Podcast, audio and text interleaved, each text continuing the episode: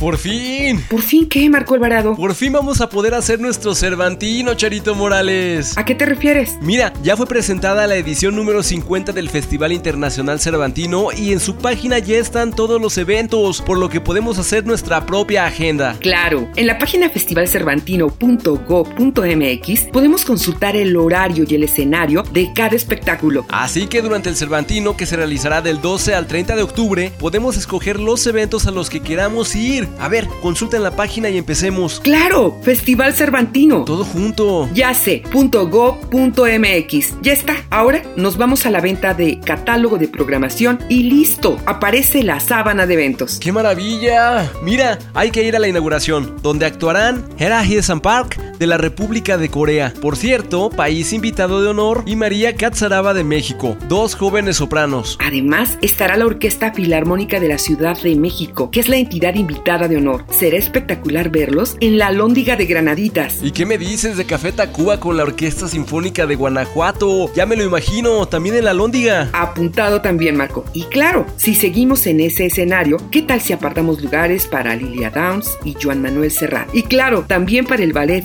folclórico de la Universidad de Guanajuato. A ver, Charito, me toca escoger. Yo quiero ir al Teatro Juárez para oír, ver y disfrutar a la soprano coreana Sumiho. Mira, se me enchina la piel solo de pensar. Y todavía hay mucho más, como la clausura, donde va a estar el grupo Caifanes de la Ciudad de México. Hay mucho más. Nos faltan agendar más artistas guanajuatenses, exposiciones, teatro, artes visuales. Vámonos con calma. Así como nosotros, ustedes, queridos radioescuchas, pueden hacer su agenda cervantina consultando página festivalcervantino.com.mx y a disfrutar de la fiesta del espíritu. Gobierno del Estado de Guanajuato.